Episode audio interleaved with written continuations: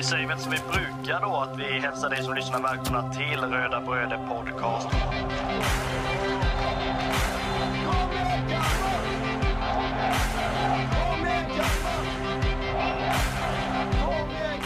Vi är ju tre bröder som eh, driver en podcast som heter Röda Bröder Podcast. Eh, det är jag, Kristoffer Karlström, och det är min lillebror Marcus och min andra lillebror Andreas. Podcasten handlar bara om Kalmar FF.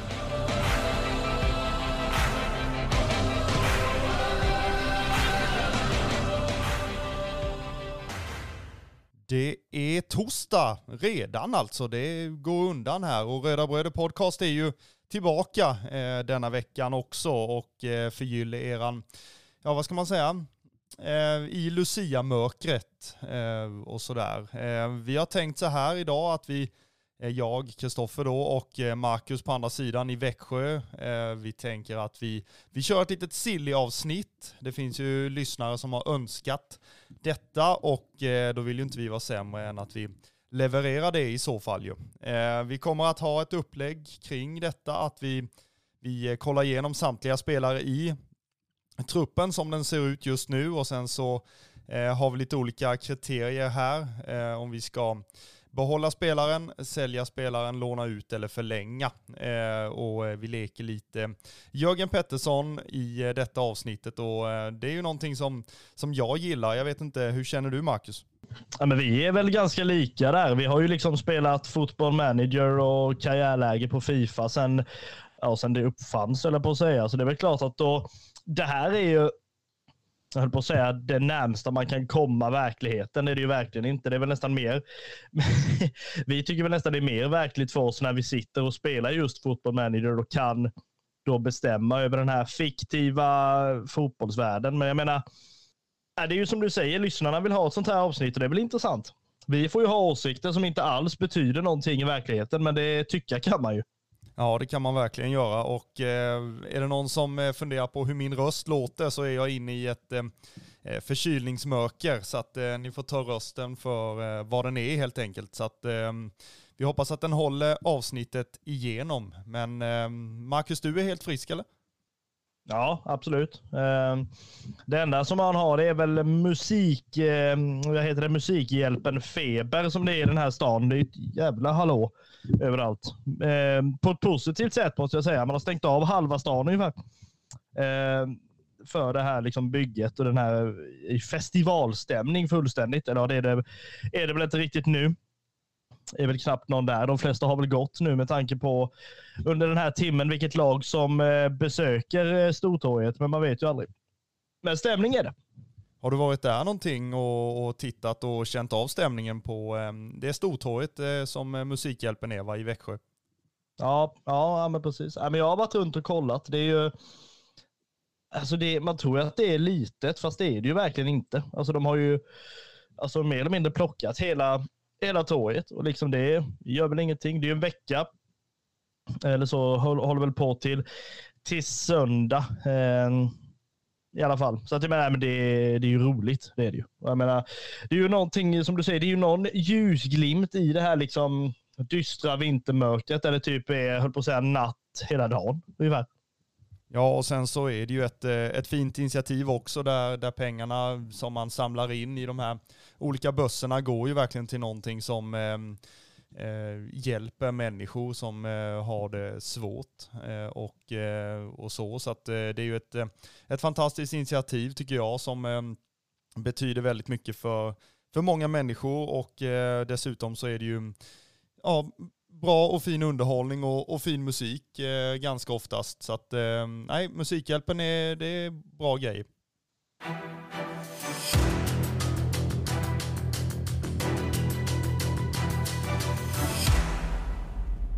Men eh, jag tycker vi kastar oss eh, rakt in i, i truppen och truppbygget inför säsongen 2024 och eh, då sitter vi här två stycken eh, låtsas sportchefer då eller vad man ska säga. Och eh, det man kan konstatera i alla fall som är, som är på riktigt och inte bara i den här eh, låtsasvärlden då som vi ska leta oss in i nu så, så är det ju att eh, vi har en ny målvakt på plats. Eh, Samuel Brolin är, är varmt välkommen till eh, Sveriges finaste förening och eh, vi får väl anta att eh, det är han som kommer att, att vara nummer ett under säsongen 2024.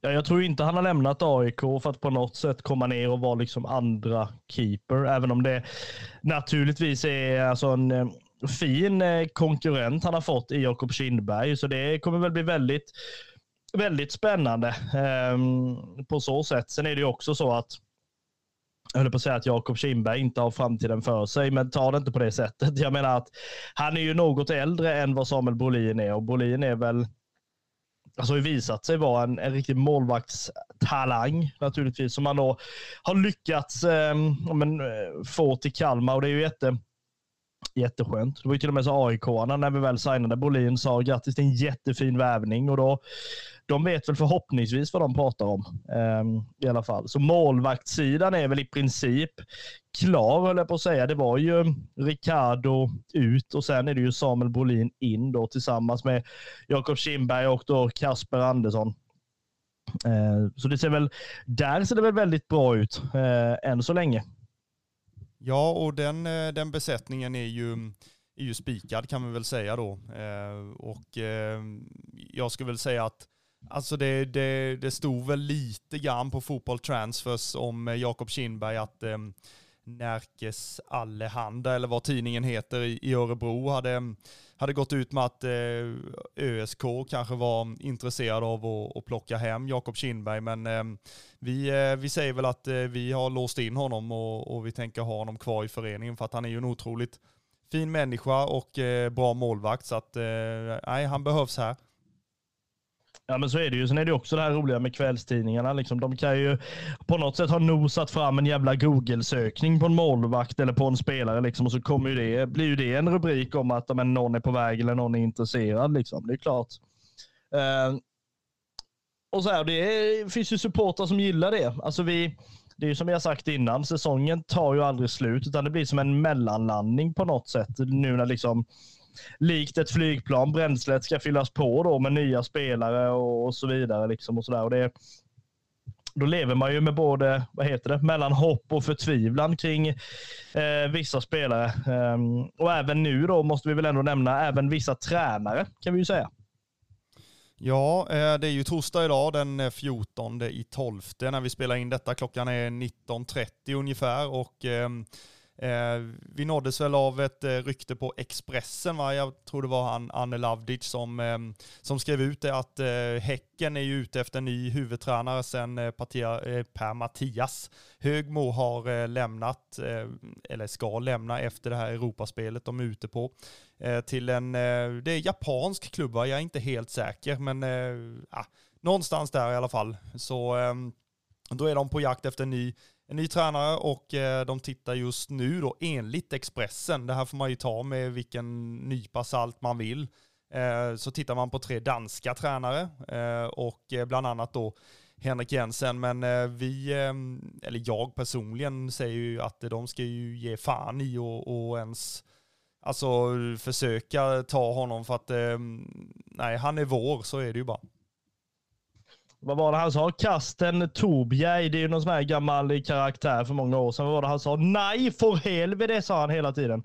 Jag kan säga, köp er egen dansk för fan. Alltså jag blir så trött på det är alltid så här, vi gör någonting bra, sen ska folk komma till oss och peta. Hitta era jävla guldkorn själva istället för att sno från oss då. Sen är det väl, höll på att säga, man kan ju till viss del kan man ju bli förbannad, precis som, som jag visade nu. Å andra sidan kan man ju också bara skratta åt det och känna, ja, eh, nej. Alltså det är klart, Häcken har väl någon form av, av potential uppenbarligen. Liksom och sådär. Men det är också, nej, det hade förvånat mig något fruktansvärt om vår, vår fina dansk hade tänkt sig att åka till västkusten i så fall. Liksom. Ehm, Sen är det klart, man spinner ju vidare på sånt som man läser, men samtidigt är det också att man vet ju inte riktigt vad vad som stämmer och inte stämmer. Men liksom, har vi någonting att säga till om, vilket vi har konstaterat att vi inte har, så kan vi ju ändå säga att det är ja, men kortfattat bara, köp er egen dansk. där håller jag fullständigt med dig. Eh, vi, eh, vi behåller ju Henrik Jensen och vi, eh, vi låser in honom om det är så. Inte för att jag tror att han, att han är sugen eh, på att sticka härifrån med tanke på den, den fina intervjun som vi fick med, med han till exempel. Ehm, och eh, där han sa att vi ses den 8 januari på Gasten och då, då är det det vi, vi går efter eh, oavsett vad, vad kvällstidningarna skriver så, eh, så är Henrik Jensen rödvit 2024 och framåt.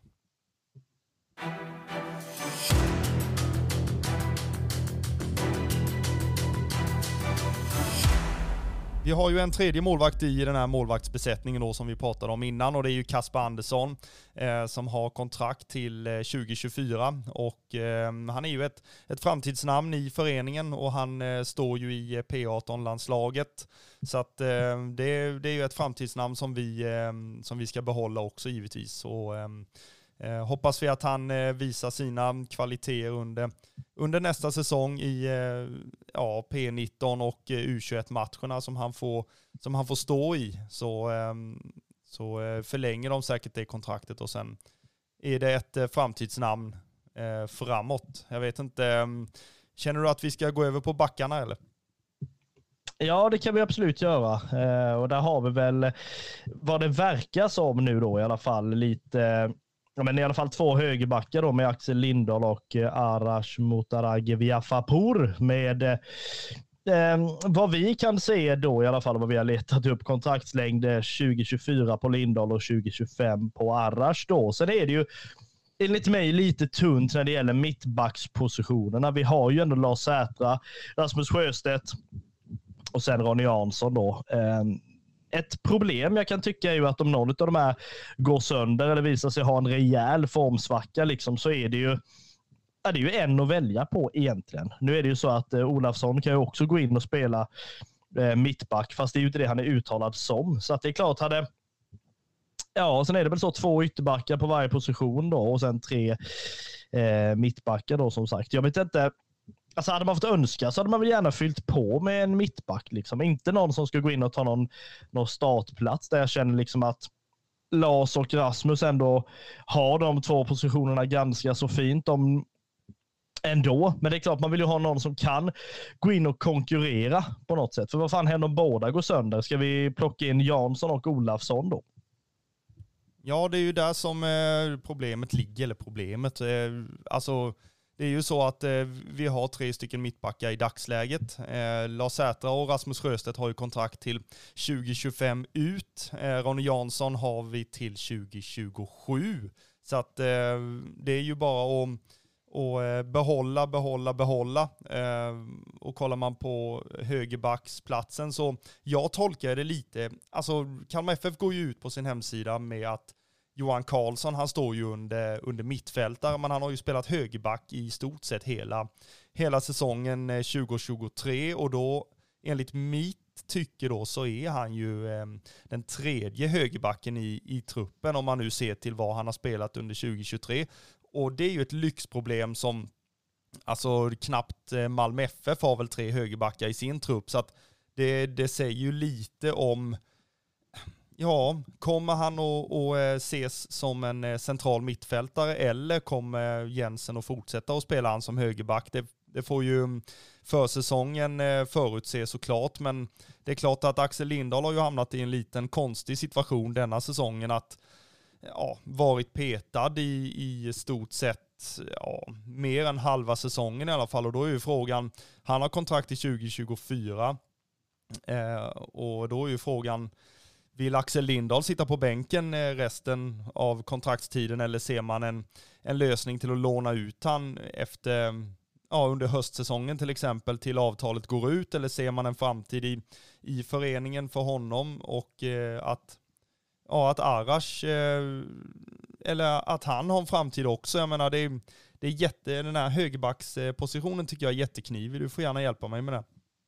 Det var ju jävligt mycket enklare när det bara var Niklas Kallner att välja på ungefär. Um, vilket var väldigt skönt. Då visste man att han var där. Um, Nej, alltså jag känner väl det, det är klart, eller klart, jag tror väl absolut inte ska jag säga att Axel Lindahl vill, vill nöta bänk under hela kontraktstiden. Så att det är klart, skulle han få det ultimatumet så tror jag ju absolut att han skulle acceptera en utlåning. Sen är det väl i så fall att man vill få till någon form av, eh, ja, vad heter det? Möjlighet till förlängning när kontraktet går ut eller vad det nu heter. Det är ju det, ja, de här termerna och det. Men jag, jag tror väl att han personligen naturligtvis vill försöka konkurrera med Johan Karlsson. Jag har inga större problem. Alltså det är Lindahl och Karlsson. Det är klart att de har visat båda två att de är alltså dels väldigt bra defensivt. Eh, kanske Johan Karlsson lite vassare än Lindahl tycker jag. Där Lindahl har sina främsta kvaliteter offensivt istället. Och då är det ju mer vill man ha en som är, höll på att säga, bättre defensivt och en som är bättre som offensiv back, ja men då får man ju välja så. Liksom. Sen är det väl, Arash är ju, jag höll på att säga något litet mellanting, det skulle jag ju inte riktigt säga heller, utan han, han har ju ändå visat att han är ingen startspelare i mina ögon. I alla fall inte vad han har visat under 2023. Sen kan ju 2024 försäsongen visa någonting helt annat. Det har vi ju sett med andra spelare, men det, är ju som du säger det här lyxproblemet och när man då kanske kände att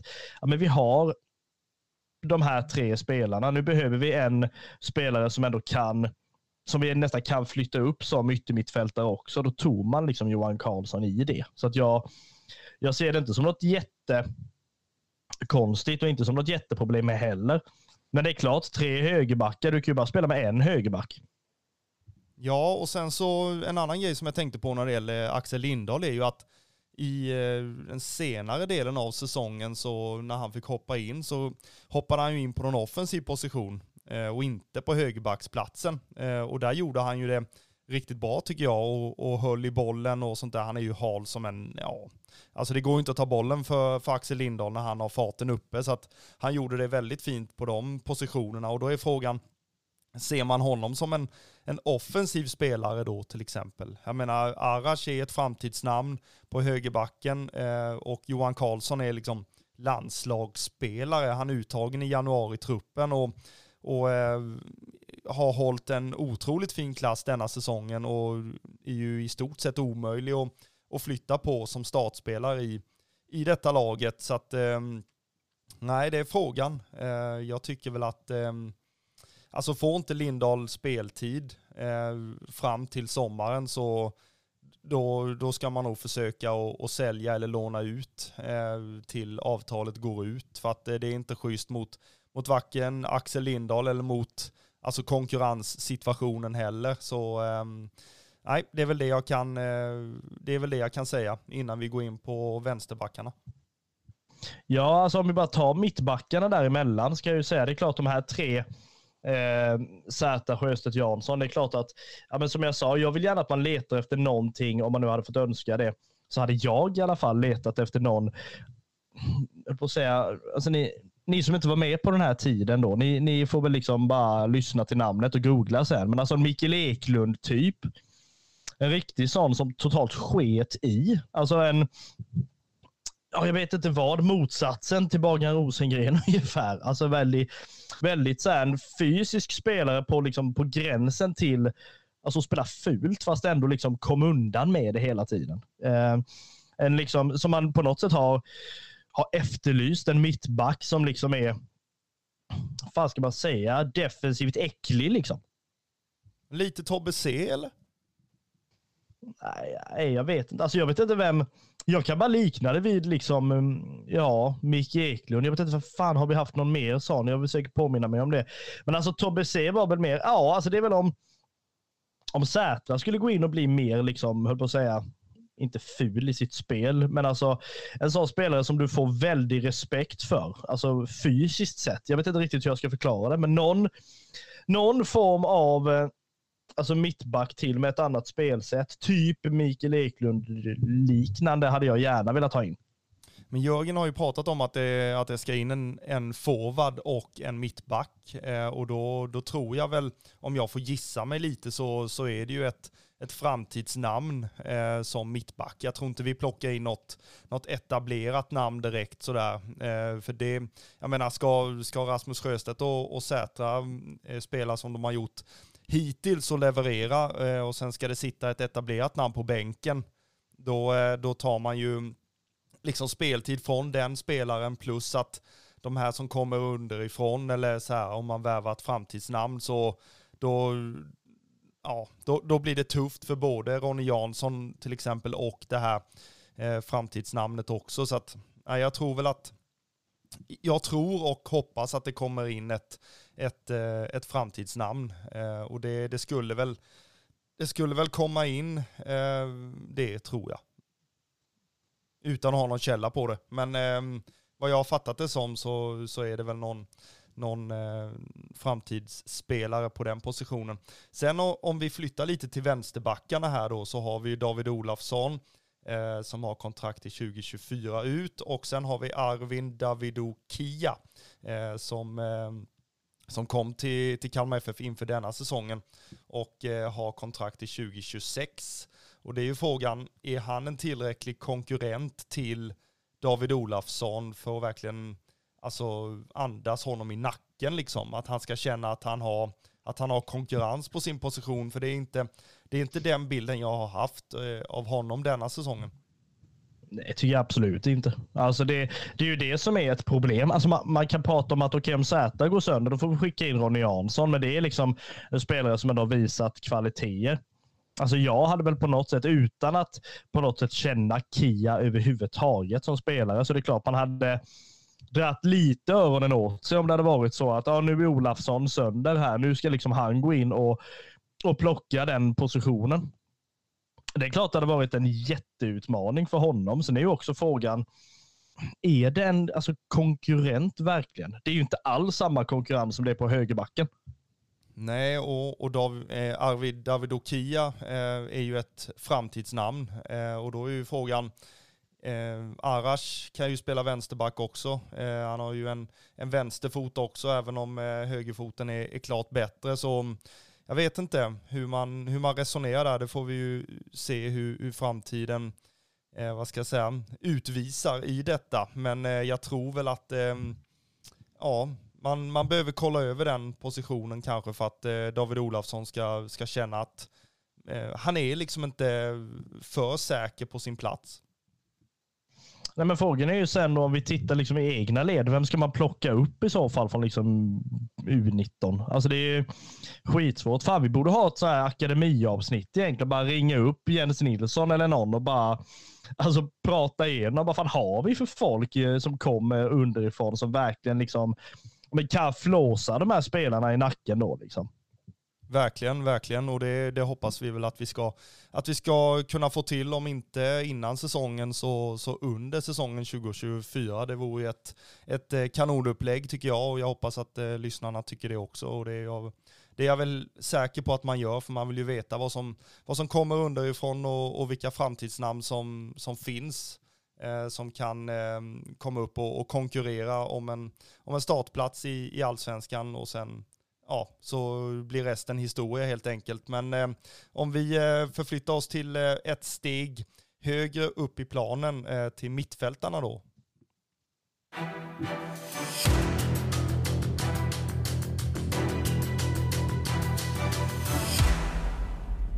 Eh, och då eh, läser jag först i listan här så har vi ju Melke Hallberg eh, som eh, kom under, under sommaren eh, och jag har ju ett avtal till eh, 2026 och, och, det är väl bara att, att behålla för att han har ju varit eh, klockren hittills. Eh, sen har vi eh, Johan Karlsson i listan men eh, vi räknade väl honom lite som högerback va? så att eh, vi flyttar oss vidare till Wilmer Andersson, eh, kontrakt till 2027, uppflyttad från, från U19 och är ju ett framtidsnamn, eh, men har väl inte fått göra allsvensk debut va? Eh, utan det, det får ju eh, får vi hoppas att det, att det sker under 2024 och att man får, får se vilka kvaliteter som, som finns där. Men det ska ju vara en, en central mittfältare som är, som är duktig med, med bollen helt enkelt. Eh, passningsskicklig och, och, bra teknik och, och fart. Så att, eh, det, det, är väl någonting man ser fram emot att se. Eh, sen har vi ju den som man tänkte var ersättare till Kalle Gustafsson, eh, som man förväntade sig egentligen skulle lämna under sommaren. Eh, Robert Gojani som, ja alltså han var ju bland Kalmar FFs bästa spelare under 2023 eh, och kontrakt till, till 2025 och där han rör vi ju inte överhuvudtaget. Nej, men alltså jag tänker på Wilmer Andersson. Alltså fatta och sitta. Nu får man ju sitta, han får ju sitta bänk liksom just nu, men alltså fatta då att sitta där på bänken och bara liksom blicka ut över, okej, okay, vad är det för spelare jag liksom ska ta inspiration ifrån? Vilka är det jag ska lära mig av? Jo, då är det fan Gojani och Romario. Alltså det är ju inte så att det är två jävla dussinspelare som vi bara är tvungna att titta på. Det här är ju spelare du vill titta på. Alltså det är Romario som bara liksom flyter fram och liksom Gojani som bara fan kör eh, Svansjön på mittfältet. Det är ju liksom så fruktansvärt fint. Och det, nej, alltså det, är det någon som jag känner ja, jag höll på att säga som jag liksom inte är, eller som jag är svartsjuk på eller avundsjuk på att han får faktiskt kolla in de här spelarna och lära sig av dem, så är det ju Wilma Andersson. Fan vad han har att lära liksom.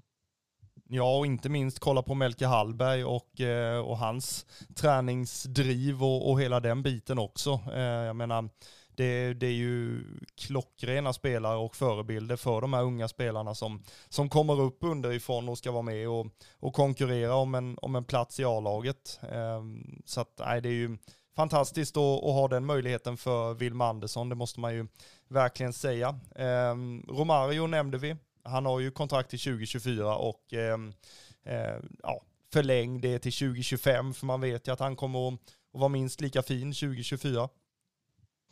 Ja, men det är ju så. Jag menar, fatta dem att välja mellan dem då, Wilmer. Vem vill, vad vill du lära dig? Vill du lära dig att kapa någon utan att få varning? Kolla på Melker. Vill du lära dig hur man slår crossbollar fullständigt lysande? Kolla på Gojani. Vill du se hur man håller i bollen och sen får frisparka med sig? Kolla på Romario. Liksom. Det är ju egentligen så, så det faktiskt är. Sen är det väl med Romario också. Han, han är ju ingen startspelare längre. Alltså det tyvärr, när han väl kommer in så är det klart att han, han spelar ju som om han, han inte hade gjort något annat i sitt liv. Liksom. Samtidigt så är det ju att det här är ju en, en spelare som nu kanske trots att han är i fruktansvärt fin form liksom fysiskt sett, alltså inte orkar 90 minuter heller.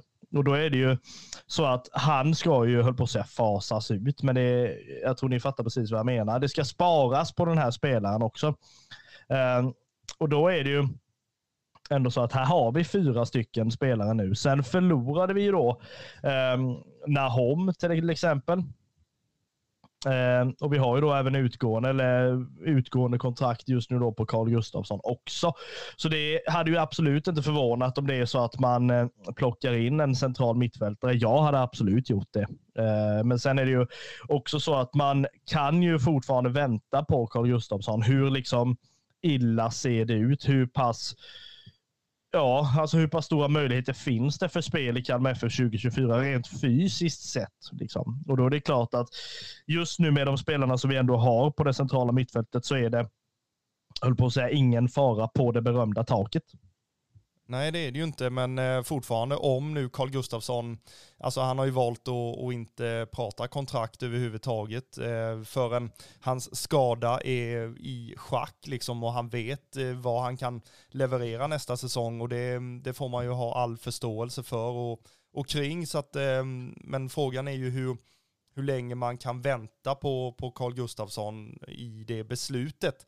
I, I så fall så måste man kanske plocka in en central mittfältare som, som eh, antingen liksom till att, fasa ut Romario i den processen, eh, en talangfull spelare som har framtiden för sig, eller ja, jag skulle nog inte ta in ett sånt där jätte Ja, jo, kanske ett etablerat namn. Jag menar, det finns ju spelare på de positionerna som är som är riktigt fina. Till exempel, jag har en drömvärvning här nere sen som vi, som vi tar upp, så jag vill inte avslöja den, den nu, men den, eh, den värvningen hade jag sett på den positionen i, i så fall.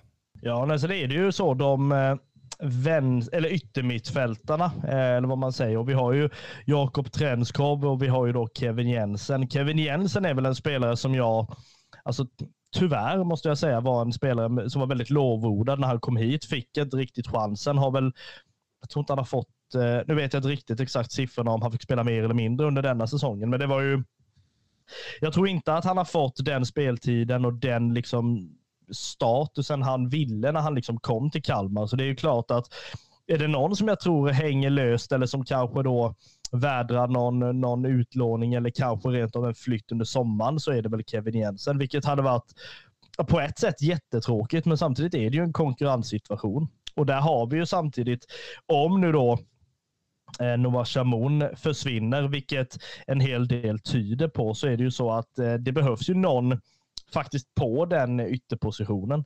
För det kommer ju inte på något sätt vara vara hållbart att eh, vi ska spela Simon Skrabb där ute hela tiden. Nej, eh, och, och Simon Skabb är ju, alltså han är ju på den här tia positionen så, så lite som yttermittfältare eller vad man ska säga räknar man väl den positionen som. Eh, och det är ju där vi har Jakob Trenskov till exempel, eh, kontrakt i 2026. Kevin Jensen då 2024 Eh, och Simon Skrabb 2024 då. Eh, men Kevin Jensen hoppades jag jättemycket på. Jag menar, första året han var han var här 2022 då ju så, så såg man att han var ganska grön i liksom spelsättet, eh, i alla fall defensivt. Så att, eh, nej, vi får, vi får se och jag tror väl att, att det borde väl bli någon, någon form av utlåning där. Eh, så att han får tillbaka liksom glädjen och eh, speltiden. Ja, men lite så är det. Eh, och jag tänker att under tiden du kraxar vidare och kanske dricker någonting så kan man ju säga att det är ju alltså på något sätt det här luriga att man, man kan liksom tro hela tiden att att spelare har en viss position. Jag kan tycka det är ganska alltså, svårt i fotbollen samtidigt. Jag menar i, i andra sporter, typ hockey eller vad som helst, då är ju du fan det du är. Liksom. Du är back, du är center, du är forward. Det är liksom ingenting annat. Här kan du verkligen vända och vrida, liksom som du säger med Simon Skrabbs då tia-roll. Det kan ju, han kan vara längst fram, han kan vara, vad heter det, släpande forward. Han kan vara på ytter, ytterposition. Så det är ju liksom en spelare man verkligen kan vända och vrida på. Eh, sen är det väl så, nu har vi börjat prata om anfallarna här, det kanske vi ska spara lite till, men det är ju någon form av eh, yttermittfältare som man alltså absolut hade velat ha just alltså en renodlad yttermittfältare istället för att liksom, dig ska vi ha på lite olika positioner, utan någon som bara är höll på att säga, bara för att göra det enkelt för oss. En, en som är så fruktansvärt vänsterfotad så att han bara kan vara på en sida.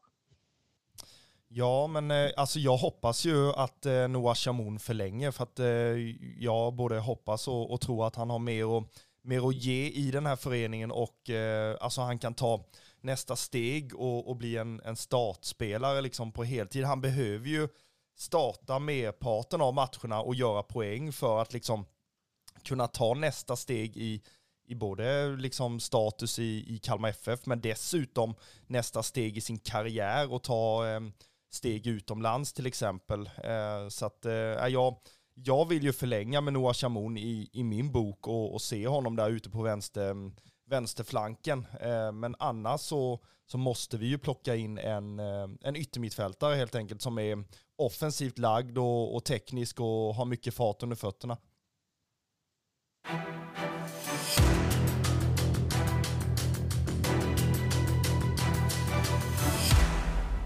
Eh, och då eh, letar vi oss framåt ytterligare i planen och då landar vi hos anfallarna. Och eh, där har vi ju ett utgående kontrakt i Dennis Hymmet som ehm, jag förlänger i, min bok. Jag vet inte, förlänger du med Hymmet? Ja, alltså det gör jag. Ehm, dels var det ju så att han hamnade ju lite i skuggan av eh, Mileta Rajovic som nu bara susar fram i London. Ehm, och sådär. Och Hymmet visade ju sen, framför allt när Mileta väl försvann, att ja, men nu får du faktiskt ta chansen och visa någonting. Och det gjorde han eh, verkligen och blev ju ändå ett hot framåt eh, på ett sätt. Vilket då samtidigt gör att jag hade jättegärna behållit honom. Eh, sen förstår jag också att presterar man väldigt bra eh, i en förening som Kalmar FF så tittar ju andra lag eh, och klubbar och sådär. Och det är klart att då blir det svårt att hålla i, i vissa spelare. Så att det, det är ju inte en spelare som på något sätt man kan 100% räkna med förrän liksom, ja, i så fall ett nytt kontrakt är påskrivet.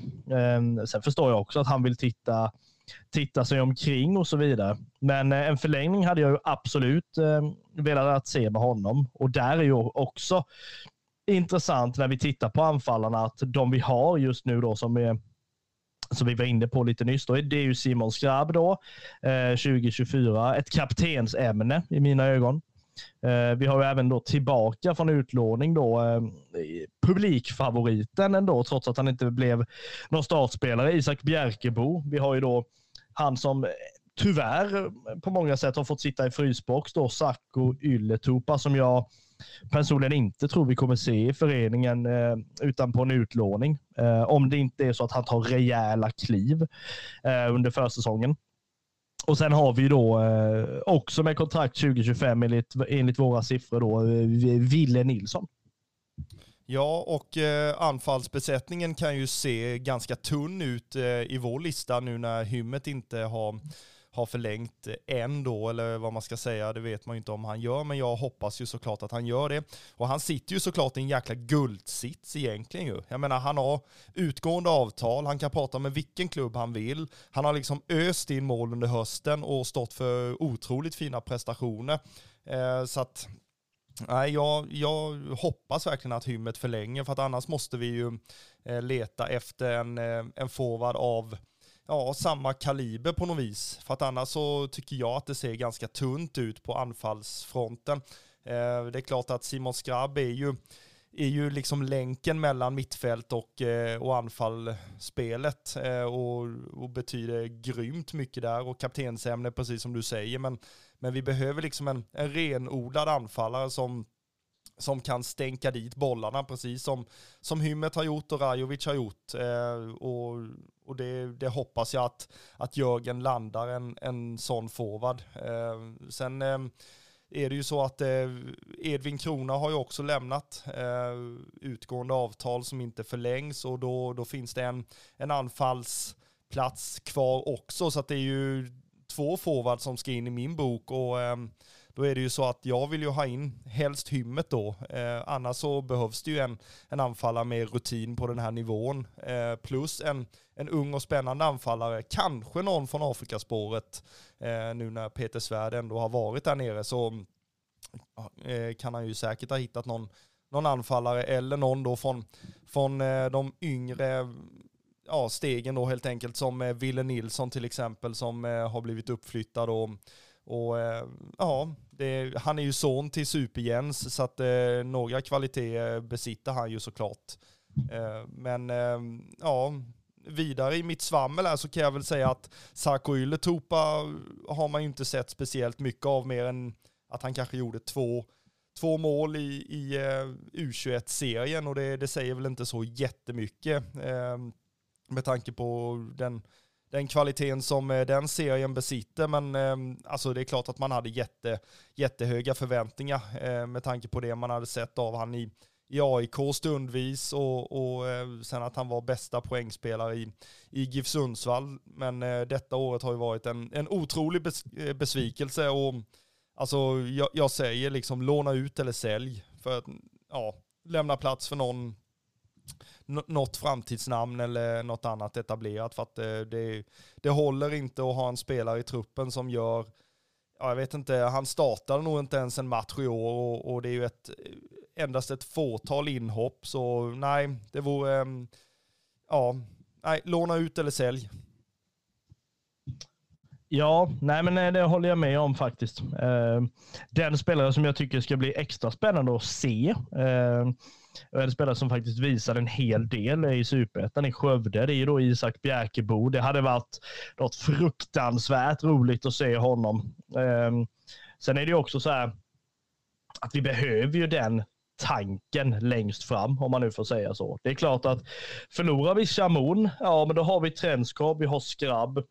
Men då har vi också någon, alltså i det fallet då Bjärkebo som kan gå in på någon av de positionerna. Men då måste vi ha en spelare längst fram. Alltså det har vi tjatat om, så jag tror Billy Lernstad spelade i Kalmar för att vi behöver ha en riktig nia. Och det är ju egentligen det, det är ju som Jörgen Pettersson säger, alla letar ju för fan efter en nia. Ja, och som gör mål dessutom. Och, och gör man mål så kostar man desto mer och det, det är ju det som alla vill ha. Så att eh, jag vet inte om man Alltså förhoppningsvis så gör man ett nytt Rajovic-fynd. Eh, förhoppningsvis så stannar han lite längre och eh, att vi kan eh, njuta lite längre av det. Men eh, det, det är som du säger, eh, Isak Bjerkebo kan ju verkligen ta Noah Chamons plats också i, i min bok. Eh, som, alltså teknisk och, och fart under fötterna och, och har ju ett, ett målsinne också som han har visat i superettan och, och i ett Skövde som Eh, ja, som var riktigt trevligt att, att titta på på hösten. Så Nej, det ska bli spännande att se Isak Bjerkebo nu under, under försäsongen och se vilka kliv han har tagit i, i Skövde under, under hösten. Det ska bli väldigt spännande.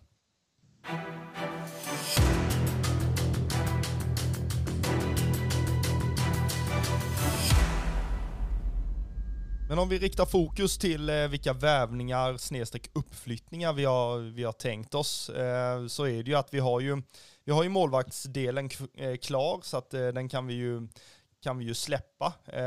sen hade vi lite snack om mittback, ytterback och jag har skrivit här egen, egen talang eller spelare från Afrikaspåret.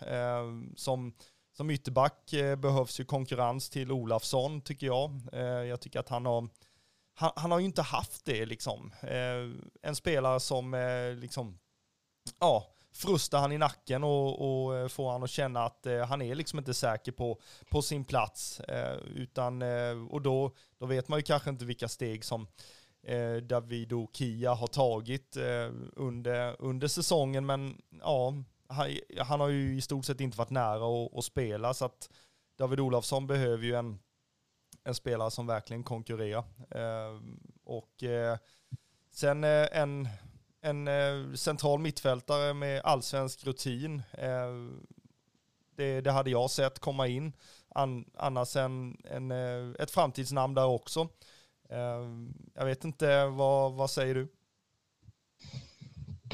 Ja, hade man eh, fått helt fria händer och bara liksom okej, okay, välj position så plockar vi in någonting ungefär. Som en fotboll manager-variant av ring så spelar vi nästan. Så att eh, jag hade väl absolut plockat in någon eh, central mittfältare just för att kunna staga upp som det heter. Eh, sen är det väl också så att jag vill ha en till yttermittfältare. Eh, just för att, alltså dels visst vi har Trenskov och vi har Skrabb då som kan vara där, men vi behöver någon mer.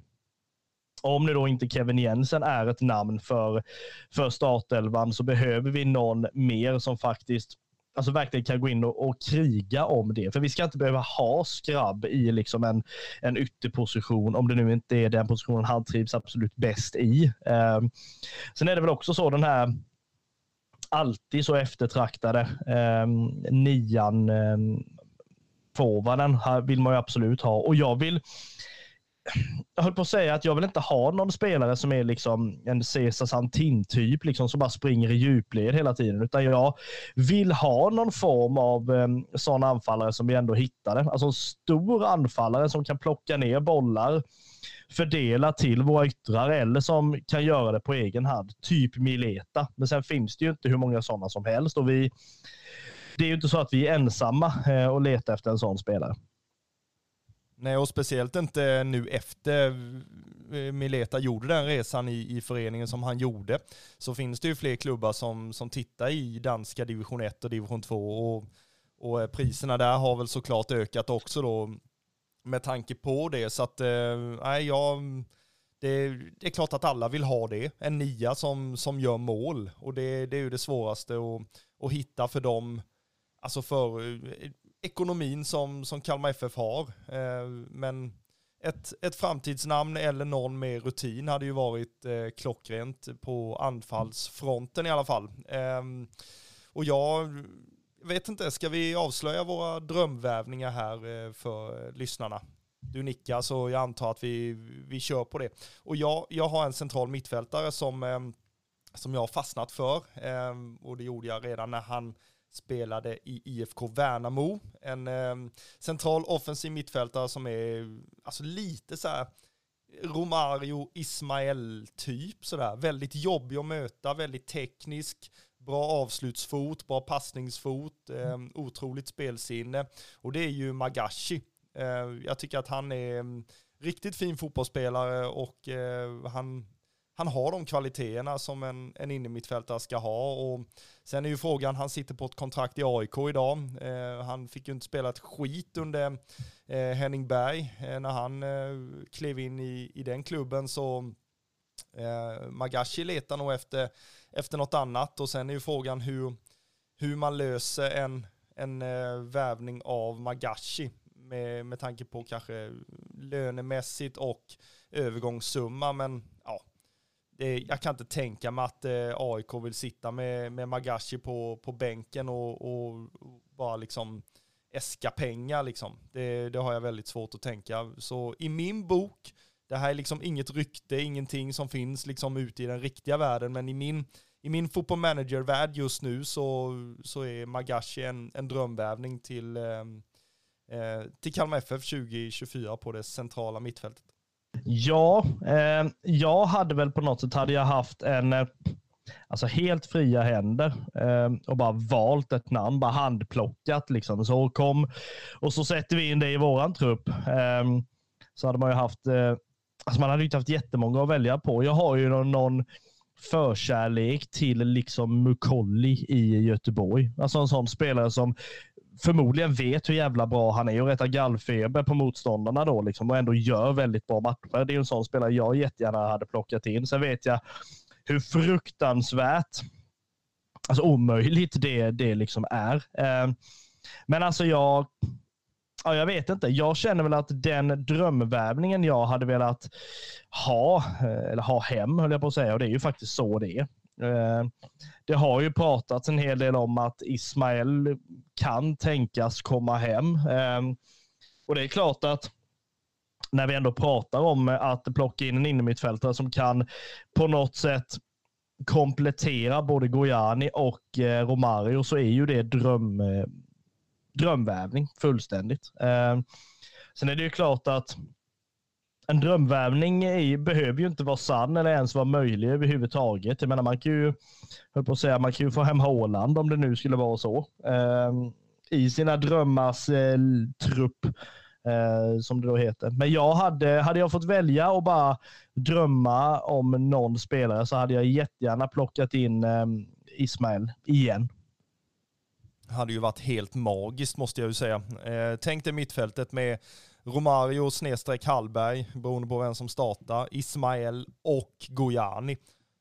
Alltså snacka, det är ju ett mittfält för den övre halvan, det, det, kan man ju lugnt säga. Snacka den bolltryggheten som, som finns där och den rörligheten som, som de eh, spelarna besitter, det hade ju varit helt magiskt alltså. Att få se, och få se det, jag menar vi, vi minns ju tillbaka när vi hade Romario, Rasmus Elm och Ismael på det centrala mittfältet när vi spelar 4-3-3 och det alltså det var inte någon som kom åt dem överhuvudtaget. Det var ju tre stycken eh, ja, fotbollshjärnor av eh, otroligt hög klass som huserade på det mittfältet. Så att, nej, man tackar ju inte nej till att få hem Ismael. Eh, jag tror Jörgen har gått ut i, i barometern idag, om vi nu ska prata färska, färska nyheter om att eh, Ismael, han det, det, I dagsläget så är det inte tänkbart att, att göra en sån värvning med tanke på att han sitter i någon, i någon form av tvist med sin, eh, med sin nuvarande klubb och, och sånt där. Så att skulle man skriva kontrakt eller sådär med honom så, så hamnar man liksom i den här tvisten. Och det, det är väl någonting som vi ska låta bli, eh,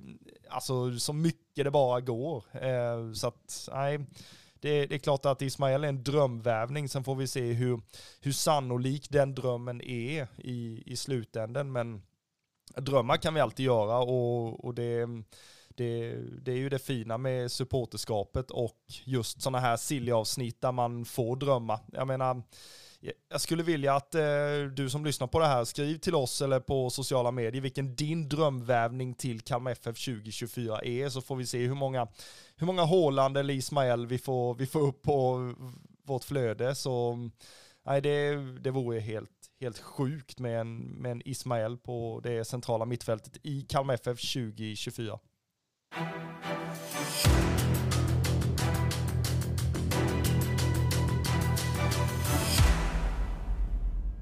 Det här var en rolig lek Marcus du. Det, det här får vi göra lite oftare, eller vad säger du? Jo, men det kan vi göra. Um, och vi, vi har ju, höll på att säga, man pratar budget och det. Vi har ju noll, inte noll budget, vad fan heter det? Om man har jävla massa pengar då är det inte nollbudget. obegränsad, vi är ekonomiskt Obegränsad oberoende. budget heter det. Ja, ja, för fan det är vi. Vi har, vi har någon som har hittat olja någonstans och köpt upp hela Kalmar FF, men behåller 51%-regeln, så vi är helt ekonomiskt oberoende. Det, det var en bra grej. Um, nej, men det, det är ju det här, liksom. jag menar vissa, ja, jag vet inte vad jag ska säga. Vissa, vissa liksom lag där man, eller vissa spelare där man känner bara fan, det här hade ju varit så himla fint liksom om, om man liksom hade haft möjligheten. Med det sagt så är det ju inte heller så att man känner att man vill skicka någon fullständigt. Liksom. Det är inte så att vi alltså, sitter och hoppas att någon spelare ska liksom säljas eller någon spelare ska liksom lämna eller någonting heller. Liksom. Men det är ju när man får en uppgift och liksom välj ut spelartruppen för liksom 2024, men då, då får man välja och vraka lite. Sen hoppas man ju naturligtvis nu inför jul här att det ramlar ner en riktig sån eh, pangvävning. Liksom. Typ eh, som nu Blåvitt plockade väl in Oskar Pettersson från, från Bombapojkarna till exempel. Det är ju en fin värvning för dem. Ehm, och sådär liksom. Någon sån riktig pangvävning. Liksom. Sen vet jag inte, precis som du säger, vill man ha en, en spelare där man liksom nästan vet vad man får eller vill man hellre ha det här ja, men som vi sa, Mileta-vävningen där man liksom inte har en aning. Ja, men det kan säkert bli bra. Han har lovordats och sådär och sen bara smäller det till. Ja, och sen, eh, sen är det ju lite så här när man, när man kollar på, på trupp och man kollar på alltså, framtid och, och ekonomi och hela det köret att man, alltså det är klart att man kan ju inte ha eh, 22 stycken eh, spelare som är över mm, 27 liksom. Det, det, det funkar ju inte. Man måste ju ha den här åldersmixen som gör att de här unga spelarna kan liksom ta kliv med hjälp av de äldre spelarna, växa ut till fina eh, allsvenska spelare och sen säljas eh, och eh, bringa in pengar till, till föreningen och, och få föreningen och och få bättre förutsättningar till att, utvecklas och, och sådär. Så att, jag menar, det, det är inte skitenkelt att bara säga att ja, men nu, eh, nu försvinner Carl Gustafsson till exempel då, då ska vi plocka in en som är som är exakt lika bra. Det är ju jättesvårt och speciellt om man, alltså med tanke på ekonomin och lön och, och allt sånt där. Och jag menar, Carl Gustafsson är ju en, är ju en av allsvenskans bästa innermittfältare i sina bästa stunder. Eh, så att jag hoppas ju verkligen att eh, de här tre då som har utgående kontrakt just nu eh, i Carl Gustafsson, i Noah Chamoun, i Dennis Hymmet, att man förlänger med de tre eh, så att man, man har den stommen färdig och sen liksom kan man krydda till det lite eh, så att man inte behöver göra eh, för stor ombyggnation heller. Eh, det är, det är inte kul att, att behöva göra det varje år. Samtidigt förstår man att det är så här fotbolls Eh, världen fungerar idag. Eh, att eh, vi har inte de här trotjänarna som spelar i samma lag i, i 15 år. Eh, men samtidigt så är det det som supportrar älskar, att man, man har de här fina trotjänarna. Eh, jag kom faktiskt på att vi har glömt en, en spelare som eh, har lämnat oss ju. Jo, men det stämmer. Vi har ju faktiskt glömt att, eh, eller glömt, ja, men vi har inte nämnt eh, Sebastian Nilsson. Det är sant. Vi har ju Eh, på vår lista över spelare out, som det heter. Ricardo och Nahom Edvin Krona och sen då Sebastian Nilsson som sagt. Ja, och där har vi ju en, eh, en ytterback då ju, eh, som måste in i, i truppen, eh, tycker jag i alla fall, för att eh, Sebastian Nilsson var ju en, en, eh, en ytterback eh, och kanske då helst på vänsterflanken och kanske var ett framtidsnamn för för den positionen och, och konkurrera med, med David Olafsson. Eh, sen förstördes ju hans säsong av eh, en eh, tråkig skada eh, och sen eh, ett avtal som inte, som inte förlängdes Så han har väl varit och provtränat med Örebro tror jag, precis som eh, eh Svante Samuelssons son Oliver Samuelsson om jag inte eh, tappar det namnet helt.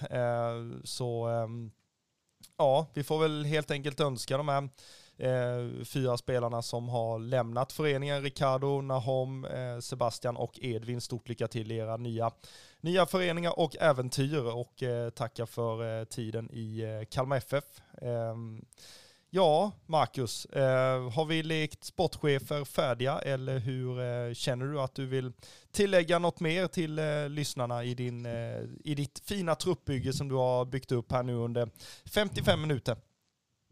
Jag känner väl på något sätt att eh, om vi ska gå över till verkligheten lite, eh, så känner jag väl just det, precis som jag tror de flesta eh, Kalmar FF-supportrar känner nu i dagarna. Man vill gärna att det ska ramla ner någonting nu liksom från, från skyarna bara så här innan liksom innan första träningen. Jag som har ett extremt kontrollbehov liksom sen, ja, bara, bara för att det är så, liksom, känner väl att jag vill ju jättegärna ha det klart innan innan man börjar egentligen. Jag menar, för mig hade det ju betytt jättemycket liksom, om jag hade haft ett lag att men det här är färdigt nu till första träningen. Sen är det de här spelarna vi kör på. Sen vet man ju att ja, men det kan komma in en spelare mitt under kuppspelet. Liksom. Det är ju fortfarande, fortfarande så det kan gå till.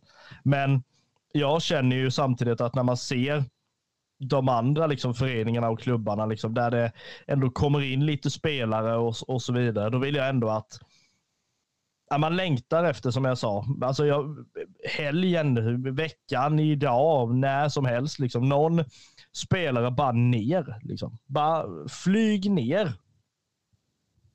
Ja, var det någon som flög ner så, så var det ju Samuel Brolin. Eh, och eh, ja, utifrån de intervjuerna han har gjort, både med, med Kalmar FF TV och eh, med Fotbollskanalen och Fotbollsmorgon och allting vad man kan se intervjuer med, med Samuel Brolin så har han ju verkligen visat vara en, en otroligt eh, fin person och eh, en, en, spelare som verkligen vill vara i Kalmar FF eh, och ser verkligen sin, eh, sin chans att kunna ta en, ta en startplats här och eh, ja, prestera helt enkelt och, och, ta steg i, i sin fotbollsutveckling. Sen älskar man ju att han nämner då att han äntligen får spela den här typen av fotboll som eh, Kalmar FF spelar och han, han får utnyttja sina kvaliteter med fötterna som kanske inte, alltså utåt sett har varit hans eh, styrka då med tanke på de föreningarna han har tillhört tidigare som kanske inte har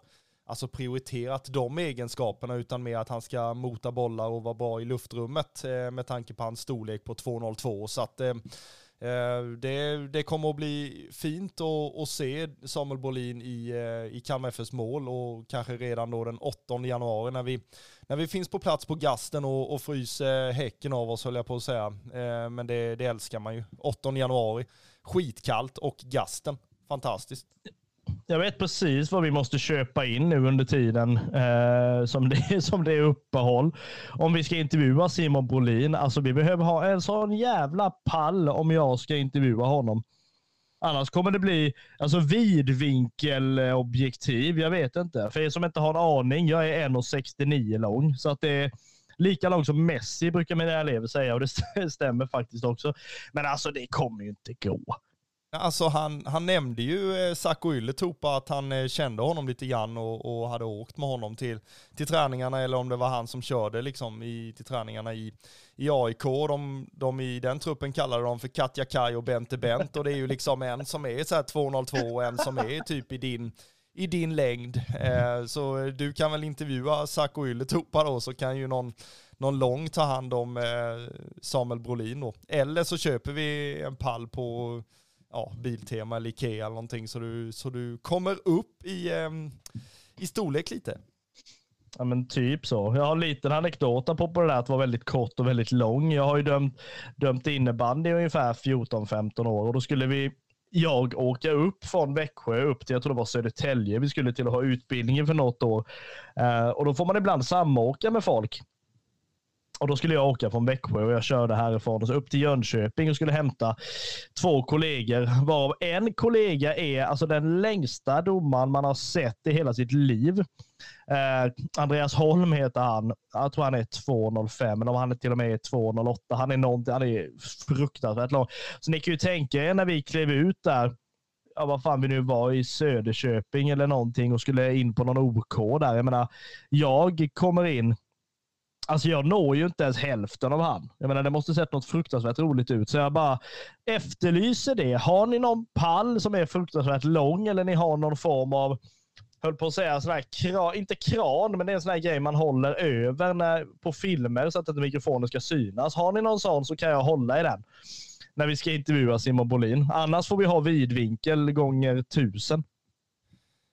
Nu ska jag bara rätta dig som den här storebrorsan jag är och du har sagt Simon Brolin två gånger här. Jag vet inte, önskar du att han hette det? För han heter, han, heter, han heter Samuel Brolin liksom. Ja, vad fan, vad fan, Pränta vad fan in det nu Simon ordentligt. Ja, Simon har ingen aning var du har fått det ifrån. Du älskar väl Simon Skrabb som alla andra så att man tror att alla tror heter Simon gör. som är duktiga. Så att, ehm, nej, Samuel Brolin, eh, han, ja, vilken kille. Simon Bolin, Samuel Skrabb, fan vet jag.